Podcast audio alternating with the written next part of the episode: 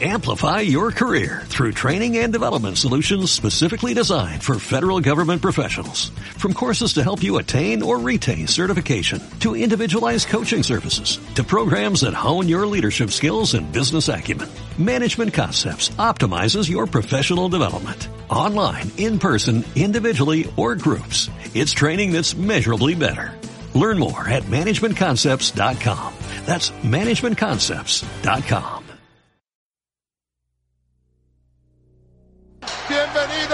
al vuelo número 23, Aerolínea Córdoba.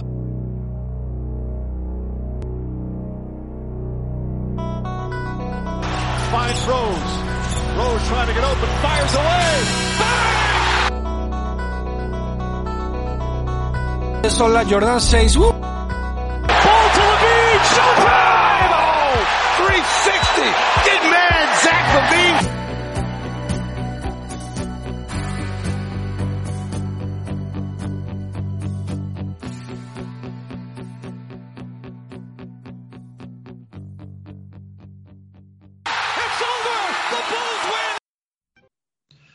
Muy buenas a todos, bienvenidos a un episodio más de El Triángulo de Benny, tu podcast en castellano sobre los Chicago Bulls. Este es el episodio número 30. ¿Y quién llevó el dorsal 30 en los Chicago Bulls? Muy buenas, Kiko, muy buenas, Nacho. ¿Sabríais responderme a la pregunta? Muy buenas. Yo ahora mismo no caigo, ¿eh? Muy buenas, Aníbal. Eh, pues si me das un segundo, te digo que hay un jugador, no, varios los llevaron, pero yo me quedo con uno. Eh, Jad Uicher, creo que se pronuncia.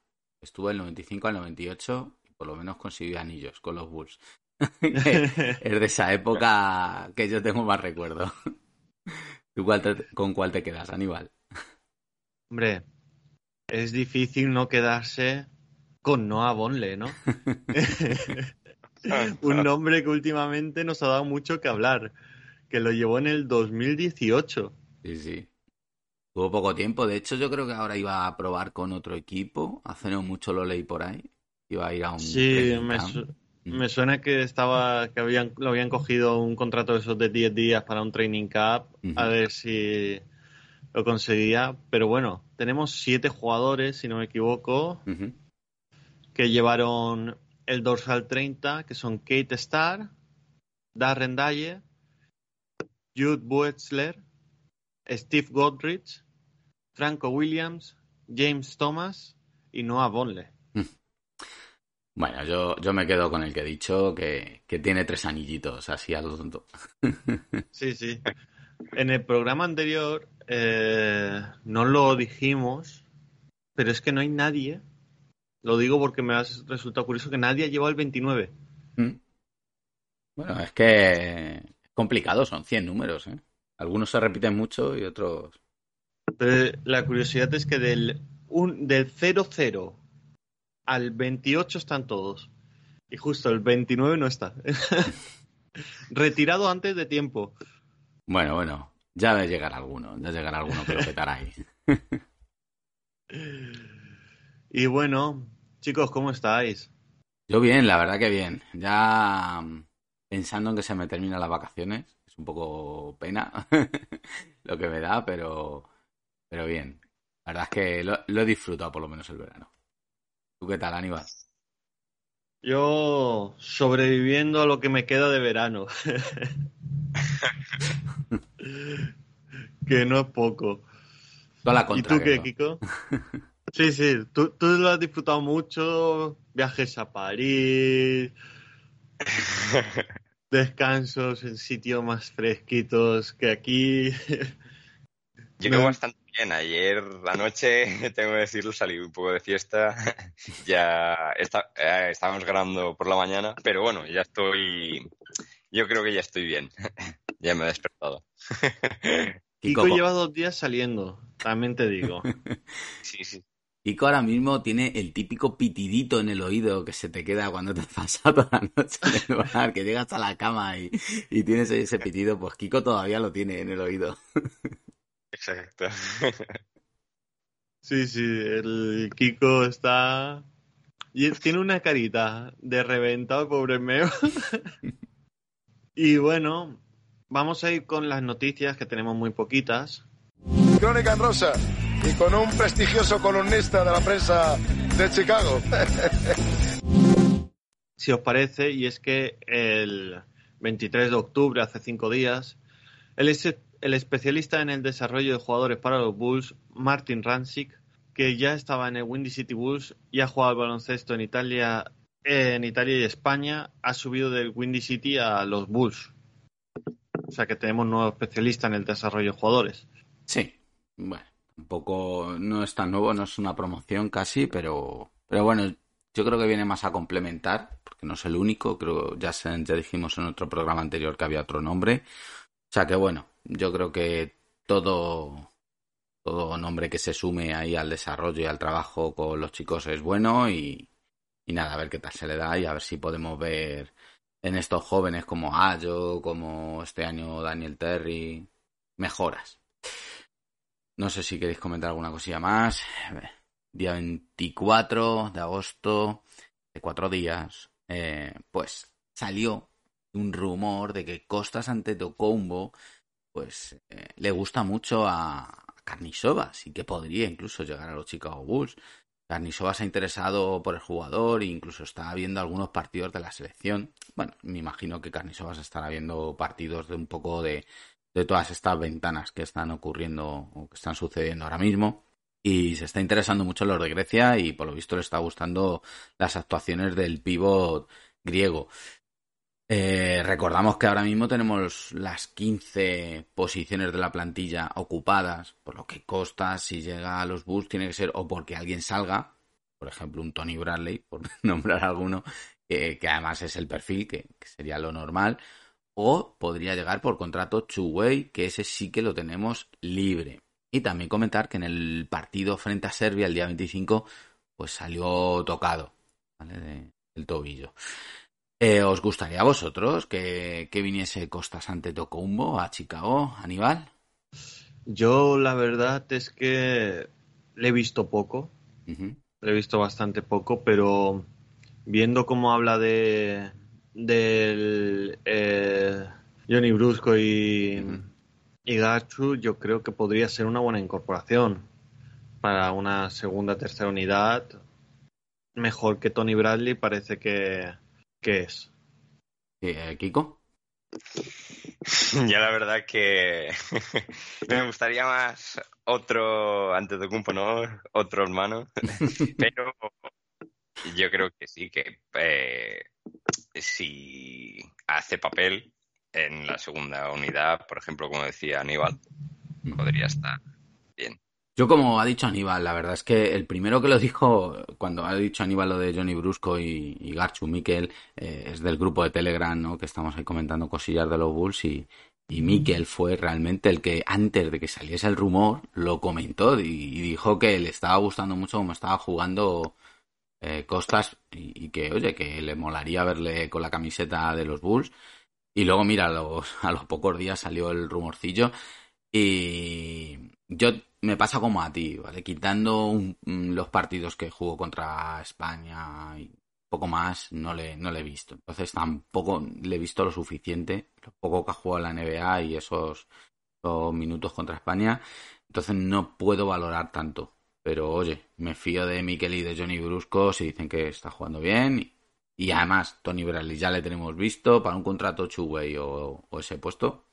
A mí no me estorbaría. La verdad es que yo por mí encantado de que, de que viniese y probarle. Si al final es una posición allí al final de la plantilla que es para probar y, y fuera. Pues sí, un contrato de 10 días y... Sí, y para, para el training camp, un exhibit ten de estos, ¿no? Para probarle, eso estaría bien.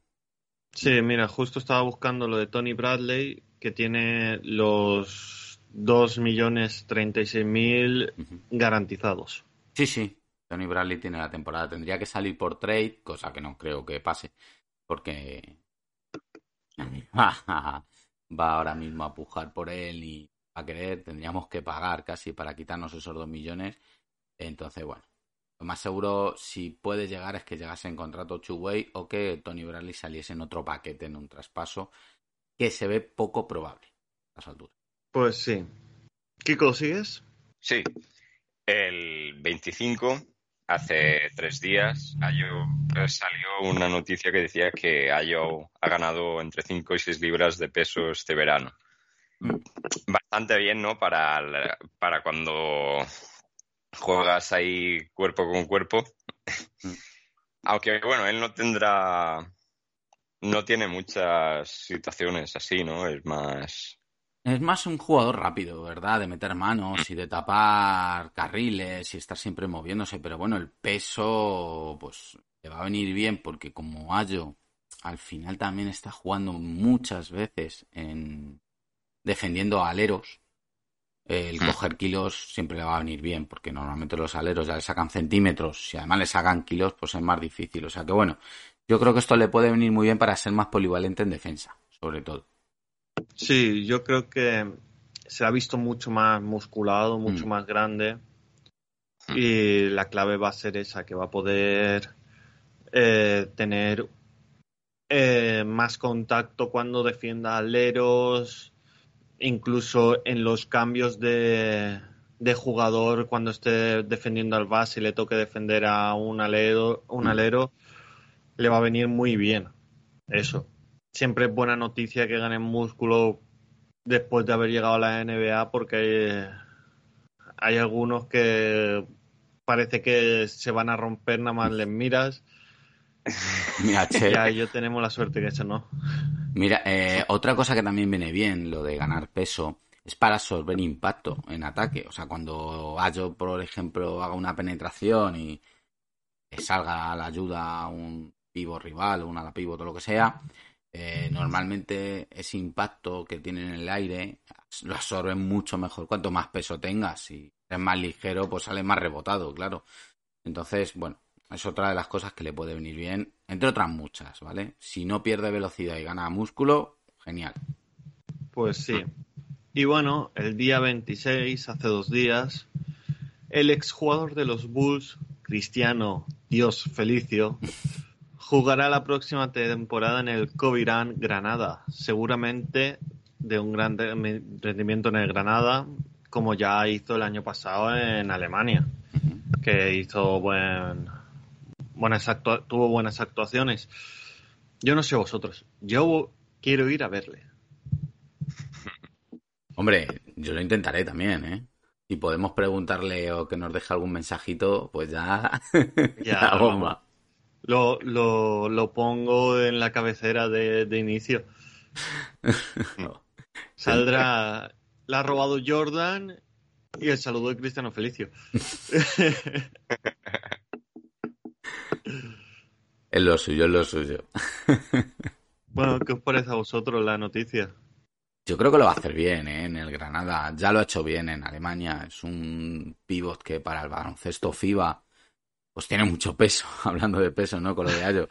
Y, y aquí, pues oye, tiene centímetros, tiene peso y le pueden sacar mucho rendimiento. Eh, yo creo que sus 11 puntos, 12 puntos sí que puede meter por partido y sus casi 10 rebotes, como ha hecho en Alemania, quizá menos, depende de los minutos, del rol que tenga, pero que lo va a hacer bastante bien, ¿eh? seguro.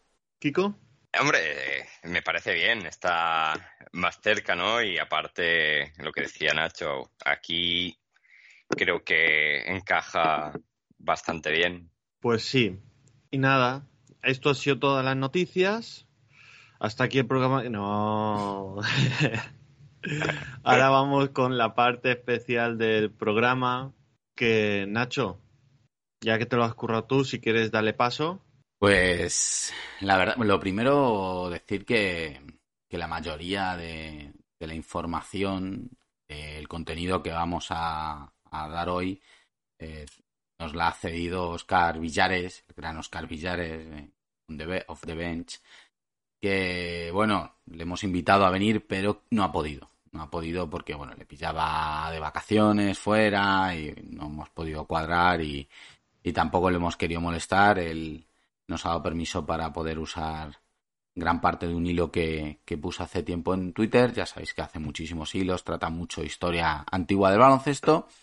Y hoy vamos a coger uno de esos y, vamos a ampliarlo un poco. Y es que vamos a hablar del milagro de Madison Street, o también la leyenda del Chicago Stadium.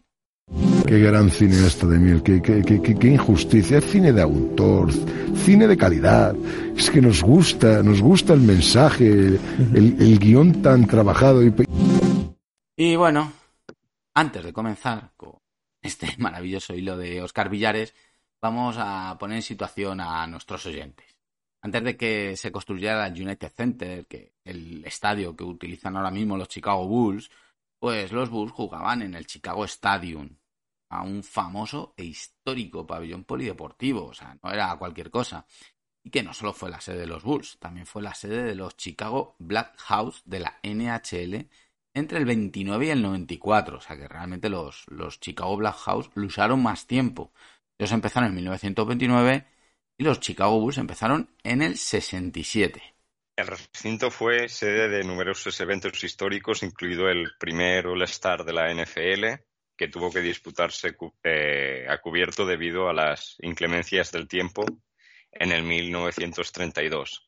También se han celebrado infinidad de conciertos y combates de boxeo. La ciudad de Chicago le debe a este estadio un nombre llamado Paddy Harmon. Paddy era un promotor eh, deportivo local que quería llevar el hockey a lo grande a la ciudad del viento. Harmon estaba convencido de que el hockey profesional prosperaría en Chicago y se dirigió a una reunión de la NHL en Montreal donde se discutía la expansión. Harmon se sintió decepcionado al saber que el comandante Frederick McLaughlin se le había adelantado con su búsqueda de la franquicia de la NHL de Chicago. Harmon cambió su enfoque. Pensó que si podía ser dueño del equipo, al menos sería dueño del edificio en el que jugarían. Después de invertir 2,5 millones de dólares de su propio dinero en su construcción, Harmon tomó prestado el resto de los costos de construcción del estadio de Chicago de 7 millones de dólares. De sus amigos, que luego lo obligarían a abandonar la operación y lo dejarían morir sin un centavo. ¿Quién quiere enemigos teniendo estos amigos, eh? Madre mía. Sí, sí. pues sí, la verdad es que tristemente Harmon solamente pudo ver el placer de que, les, eh, que el estadio trajo público durante poco más de un año. Que en 1930, el 22 de julio, mientras regresaba a su casa de verano en Crystal Lake, pues perdió el control de su coche, un sedán Y bueno, iba conduciendo por la autopista de Northwest y murió. En el accidente con solo 3 dólares en el bolsillo. Como bien has dicho Aníbal, le dejaron prácticamente seco. El último deseo de Harmon fue estar expuesto en el estadio. Y bueno, al menos se lo concedieron, no le concedieron esto. Y es que sus amigos eh, pagaron el funeral y el estadio se vistió de negro y morado mientras cientos de personas presentaban sus respetos. El estadio se abrió al público el 28 de marzo del 1929 con un combate de boxeo entre el peso semipesado mundial Tommy Loughran de Filadelfia y el campeón mundial de peso mediano Mickey Walker de Nueva Jersey, con una capacidad de 17.317 eh, personas, siendo en la época el mayor pabellón cubierto deportivo del mundo. Fue también el primer estadio cubierto dotado de aire acondicionado. Muy importante eso. ¿eh? Mm. Hoy en día vital. Más en estos días. Hmm.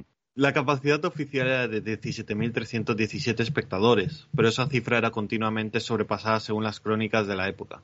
El mayor lleno se produjo en un partido de playoff de la NHL entre los Blackhawks y Minnesota North Stars, el 10 de abril de 1982, cuando se contabilizaron 20.069 personas. Yo un, salgo del guion un poco, he estado leyendo que durante sus primeros años fue una meca del boxeo, ¿eh?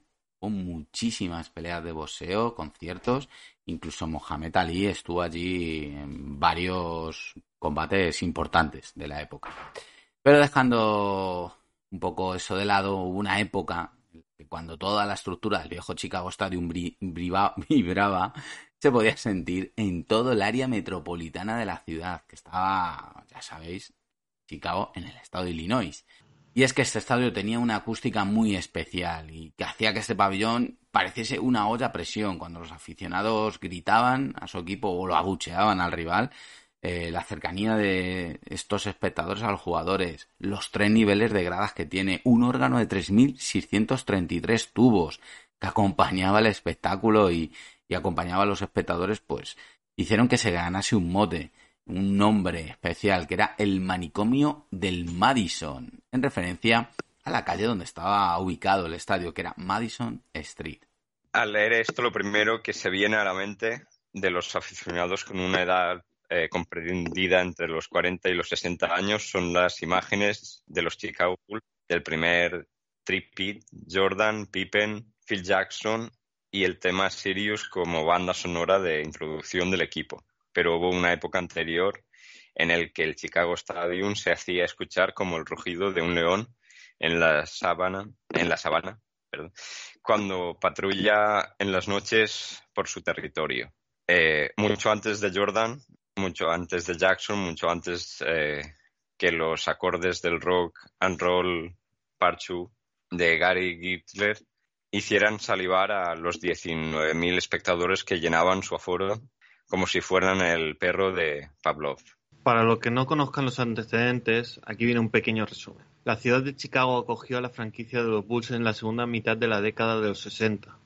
Tras unos duros inicios, como cualquier equipo en expansión, lograron reunir un equipo cuyas señas de identidad eran la agresividad defensiva y la capacidad de competir por encima de sus posibilidades.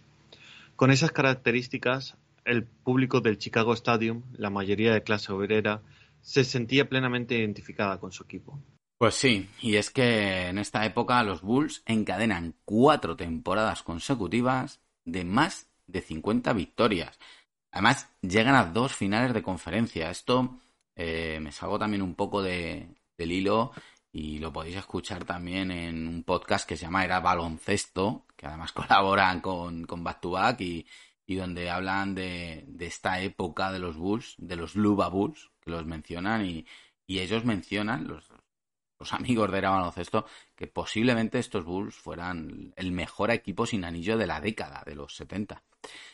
Sin anillo, digo.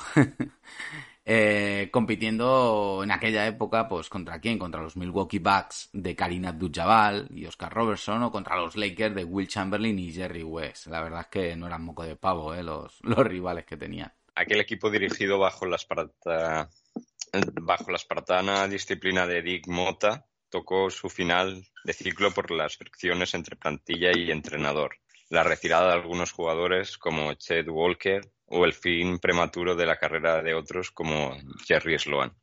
La salida de Dick Mota de la franquicia fue tomada como un punto de inflexión.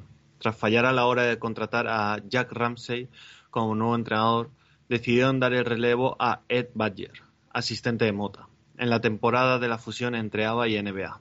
Una temporada importante además porque en ese draft de dispersión que se llama, ¿no? Cuando se unen las dos ligas, pues los Bulls vuelven a draftear por segunda vez, porque ya lo hicieron anteriormente a Artis Gilmore. Lo que pasa es que en la, primera vez Gilmore se va a la ABA y en esta ocasión ya sí llega a la, tras la fusión a los Bulls y estaba considerado el mejor pivot de la ABA.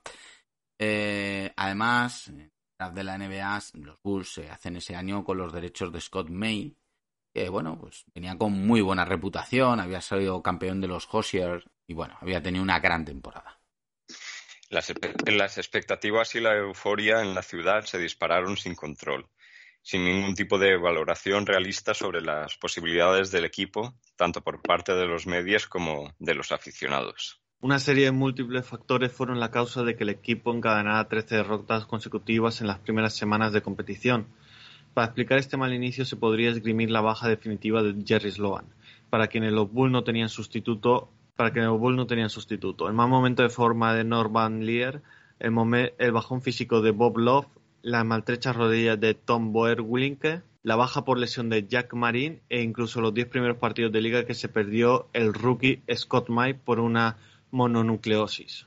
Parece que las cosas no iban bien, ¿no? Y las iras de, la prensa y de los aficionados, pues se centran en, en un jugador que era el nuevo, ¿no? Que, que venía como si hubiera, como si fuese la solución a todos los problemas, pero claro que se encontró pues un equipo a la baja y Artie Gilmore no podría llevar él solo a la franquicia al liderato. Era el nuevo ídolo y se convirtió en un villano en cuestión de, unos días por, por esas derrotas. Estaban criticando más de la cuenta, teniendo en cuenta, pues eso, la, la situación de la plantilla.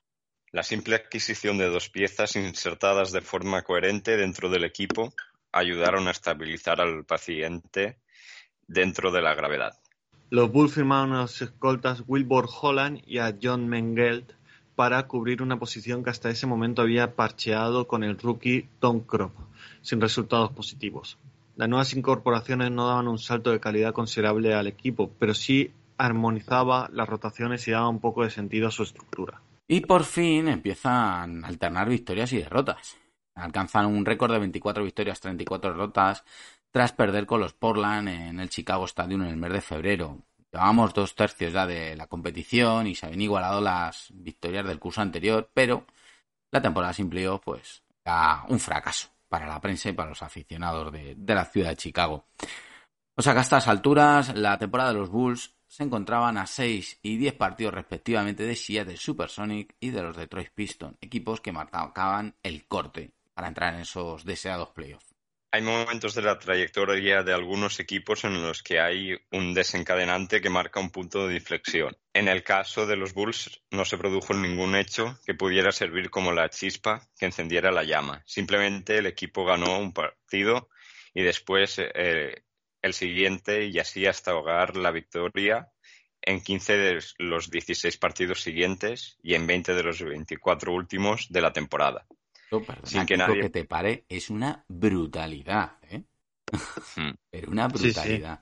Encadenar, más en una competición donde hay tantos partidos, tener una. encadenar tantos partidos sin perder. Hmm. Son 15 de 16 partidos y luego 20 de 24. Acabo de mencionar que estaban a 6 y 10 del corte de playoff. Brutal. Sí, sí. Igual que eh, hay que recordar que cuando tú lo has dicho, que se me había, se me ha pasado antes decirlo, que 24 victorias y 34 derrotas cuando empezaron con 13 derrotas consecutivas. Y ya habían levantado un poco el vuelo. O sea, es que es un 24-21 ya en, en ese momento, después de las derrotas, las tres derrotas de inicio. No, yo lo estaba leyendo y digo, joder, es es mucho, ¿no? seguía leyendo por, por seguir, ¿no? Por centrarme en el pero bastante, la verdad. Sin que nadie pudiera dar una explicación lógica, Gilmore se mostró como el pivot dominante que había sido hasta entonces en su carrera. Eh, Van Leer recuperó el acierto de cara al aro en la dirección, se esquivaron las lesiones y todos los jugadores aportaron con arreglo a sus posibilidades. No había ningún nexo de unión entre todos estos factores, pero todos ellos confluyeron al mismo tiempo y el equipo comenzó a ganar, protagonizando una de las mayores remontadas de un equipo para lograr jugar los playoffs. Un fenómeno, un fenómeno similar al que realizaron los Suns el año anterior o al que protagonizaron los Sonics un año después, pero en ambos casos el cambio de dinámica produjo una etapa más temprana de la temporada. Es que fíjate la remontada de eso, cuando solo queda un tercio de temporada, lo que son las dinámicas ¿eh? en un equipo. Lo que pueden ser las dinámicas de empezar, pues eso, con jugadores tocados, con uno nuevo que viene de estrella, todo empieza mal, todo el mundo protesta, el equipo empieza a funcionar y de repente, clic, y todo empieza a funcionar y ganan todo, remontan. Sí. son la, la química y las dinámicas. Si lo pensamos este año, lo hemos visto lo hemos visto con los Bulls a la inversa. Empezamos muy bien, todos, y de repente empezó a ir mal, y todo lo que parecía que era lo que iba a pasar, que íbamos a quedar entre el sexto y el octavo, de repente ya era un fracaso, la gente diciendo que me era de temporada, y al fin y al cabo son rachas, son dinámicas, porque llegamos con lesiones a final de temporada y tal. Ojalá se hubiese dado al revés. Sí, la verdad, te queda, te queda otro sabor de boca, es verdad. Durante esa racha de partidos, los aficionados llenaron el aforo del Chicago Stadium. Incluso lo superaron en varias ocasiones mientras el jefe de bomberos de la ciudad, encargado de la seguridad del recinto, hacía la vista gorda y miraba para otro lado. En los últimos partidos de regular season se llegaron a registrar entradas de 21.000 espectadores, casi 4.000 más de los que marcaba su capacidad. No. ¿Cuántas veces hemos visto esto en España y no ha acabado bien? Sí, esto no suele ser muy seguro, la verdad. Pero en esos días el viejo pabellón se superó cualquier mínima recomendación sobre el nivel de decibelios que debería registrar cualquier evento o espectáculo. Eso tenía que ser, cuando dicen lo de la bombonera en Argentina, se quedaría chico. La sinergia producida entre equipo y afición dio paso al milagro de la clasificación. Entraron en playoff consiguiendo las mismas victorias que los Detroit Pistons, que les habían recortado una ventaja de 10 partidos en los últimos 24. Brutal. Ahí empieza la rivalidad ya con los Pistons, ¿eh? y bueno, pues claro, una gesta así, un- una remontada así, tiene que tener un nombre. Y fue bautizado como el milagro del Madison Street. La providencia quiso que los Bulls eh, tuvieran que enfrentar en una serie a tres partidos a los que a la postre serían los campeones de aquella edición, los Portland Trail Blazers. Tras perder el primer partido en Oregón, los Bulls lograron meter a 23.000 personas en el Chicago Stadium para presenciar cómo su equipo empa- empataba la serie. En el tercer y definitivo encuentro, Chicago cayó en un competido partido que se decidió en el último minuto. Jack Ramsey, entrenador de los Blazers, declararía Chicago nos hizo pasar el peor momento de la temporada. Afortunadamente, gozábamos de la ventaja de campo contra ellos, de lo contrario podría haber resultado eh, diferente. Podría haber muerto gente ahí. Con 23.000 personas, ha dicho, sí. 23.000 que ya son Pues 6.000 más, casi, casi. Casi 6.000 más. y, y todo el mundo, todos, todas esas personas de pie, ¿no? Y comprimidas ahí. Sí, sí, sí. Sí, sí. Muy cerca Es que- de, de los, de los jugadores. Yo he visto imágenes y es brutal. Sí, sí. Es, es una locura. Vamos. Y bueno, la victoria de los Blazers dejó en el anonimato para generaciones posteriores aquellas excepcional, aquella excepcional racha. Esto sirve para recordar aquellos tiempos en los que hubo fervor por los Bulls antes de la década de los 90. Los más viejos del lugar aún recuerdan The Miracle on Madison Street. Después de que los Blackhawks y los Bulls se trasladaran al United Center, el Chicago Stadium fue demolido en 1995. Mm. El- Fíjate, es curioso porque los Bulls ganan sus primeros tres anillos allí en, en el estadio, el Chicago Stadium. El 91, 92, 93. El 94 es la temporada que Jordan no está. Y es justo cuando los la gerencia de los Chicago Bulls decide construir o cambiar de estadio. También todo esto viene con el ayuntamiento y tal, porque como habéis visto no solo es suyo, el estadio es para más cosas. Y construyen el United Center en 1994. En el 95 es cuando ya se trasladan, es cuando vuelve Jordan. Jordan cuando vuelve lo dice, que, que no tiene nada que ver, que se ha perdido parte de la magia. De los tres segundos, los tres siguientes anillos fueron ya en el United Center, pero faltaba, faltaba ese calor de la gente, ¿verdad? Y, y eso lo dice Jordan, lo, lo comenta en algún momento. De hecho, creo que también lo, lo dicen de las Dance, lo comenta por ahí. Sí, Que, que se nota mucho el cambio de estadio y que él lo notó muchísimo. Era mucho más frío el United Center, que por cierto, al igual que el Chicago Stadium, cuando lo construyen, también lo enfocan como un estadio vanguardista, con última tecnología, con, bueno, con lo mejor de lo mejor. O sea, eh, el estadio ahora mismo de los Bulls es también top. Sí, yo creo que lo que más se pierde es lo que hemos comentado al principio, que tenía una acústica especial, ¿no? Que ya fueran abucheos o jaleos, eh, se hacía Se una olla a presión. Intimidaba, ¿no? Intimidaban ahí a... Se, pod- se podría decir que intimidaba al rival, porque claro, es que cuando, cuando no juegas en casa, esto no sé si a vosotros os ha pasado alguna vez jugando eh, algún partido en algún equipo de baloncesto o algún otro deporte. Cuando no juegas en casa y la grada rival, estás en un campo rival y la grada rival aprieta mucho, Mm.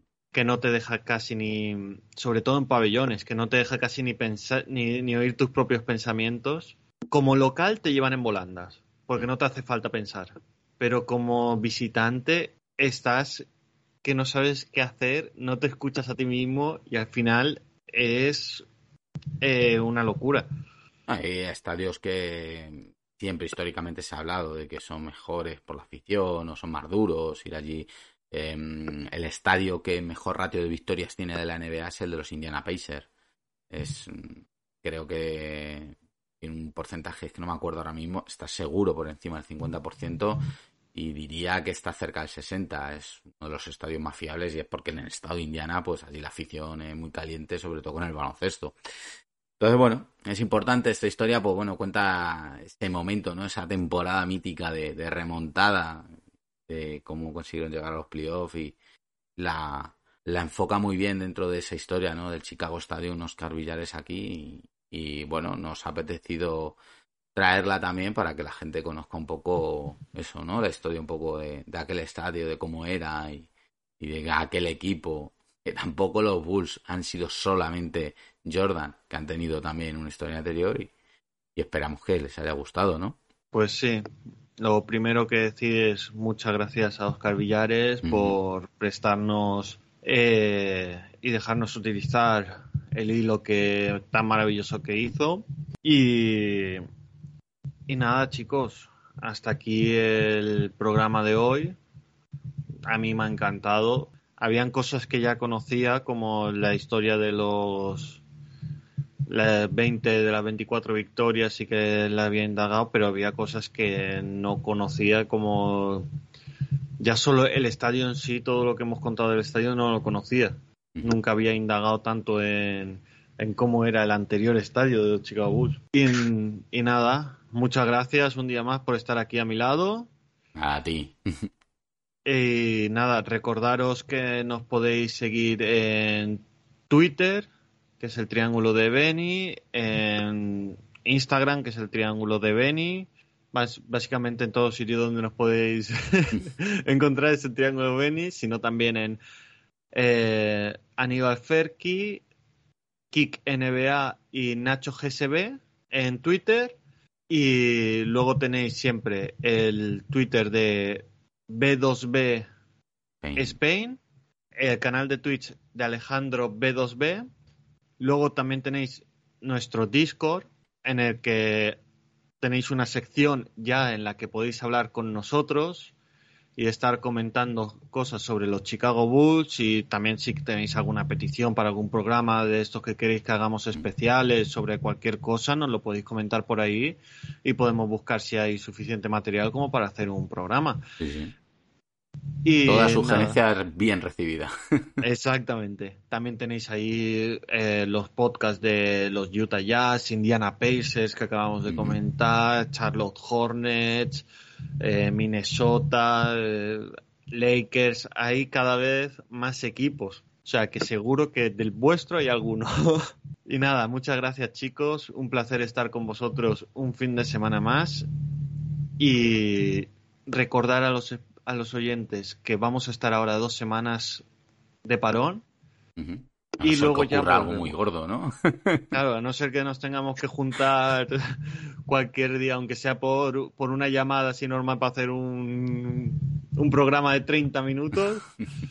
Eh, vamos a estar dos semanas eh, de descanso y ya volvemos directamente todas las semanas, que ya en nada, cuando volvamos ya quedan dos, tres semanitas para el Training Cup.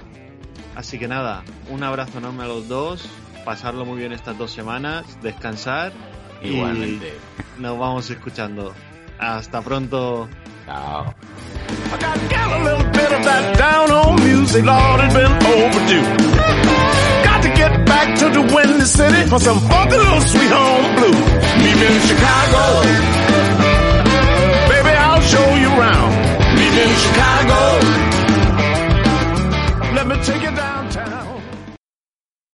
Amplify your career through training and development solutions specifically designed for federal government professionals. From courses to help you attain or retain certification, to individualized coaching services, to programs that hone your leadership skills and business acumen, Management Concepts optimizes your professional development. Online, in person, individually, or groups, it's training that's measurably better. Learn more at managementconcepts.com. That's managementconcepts.com.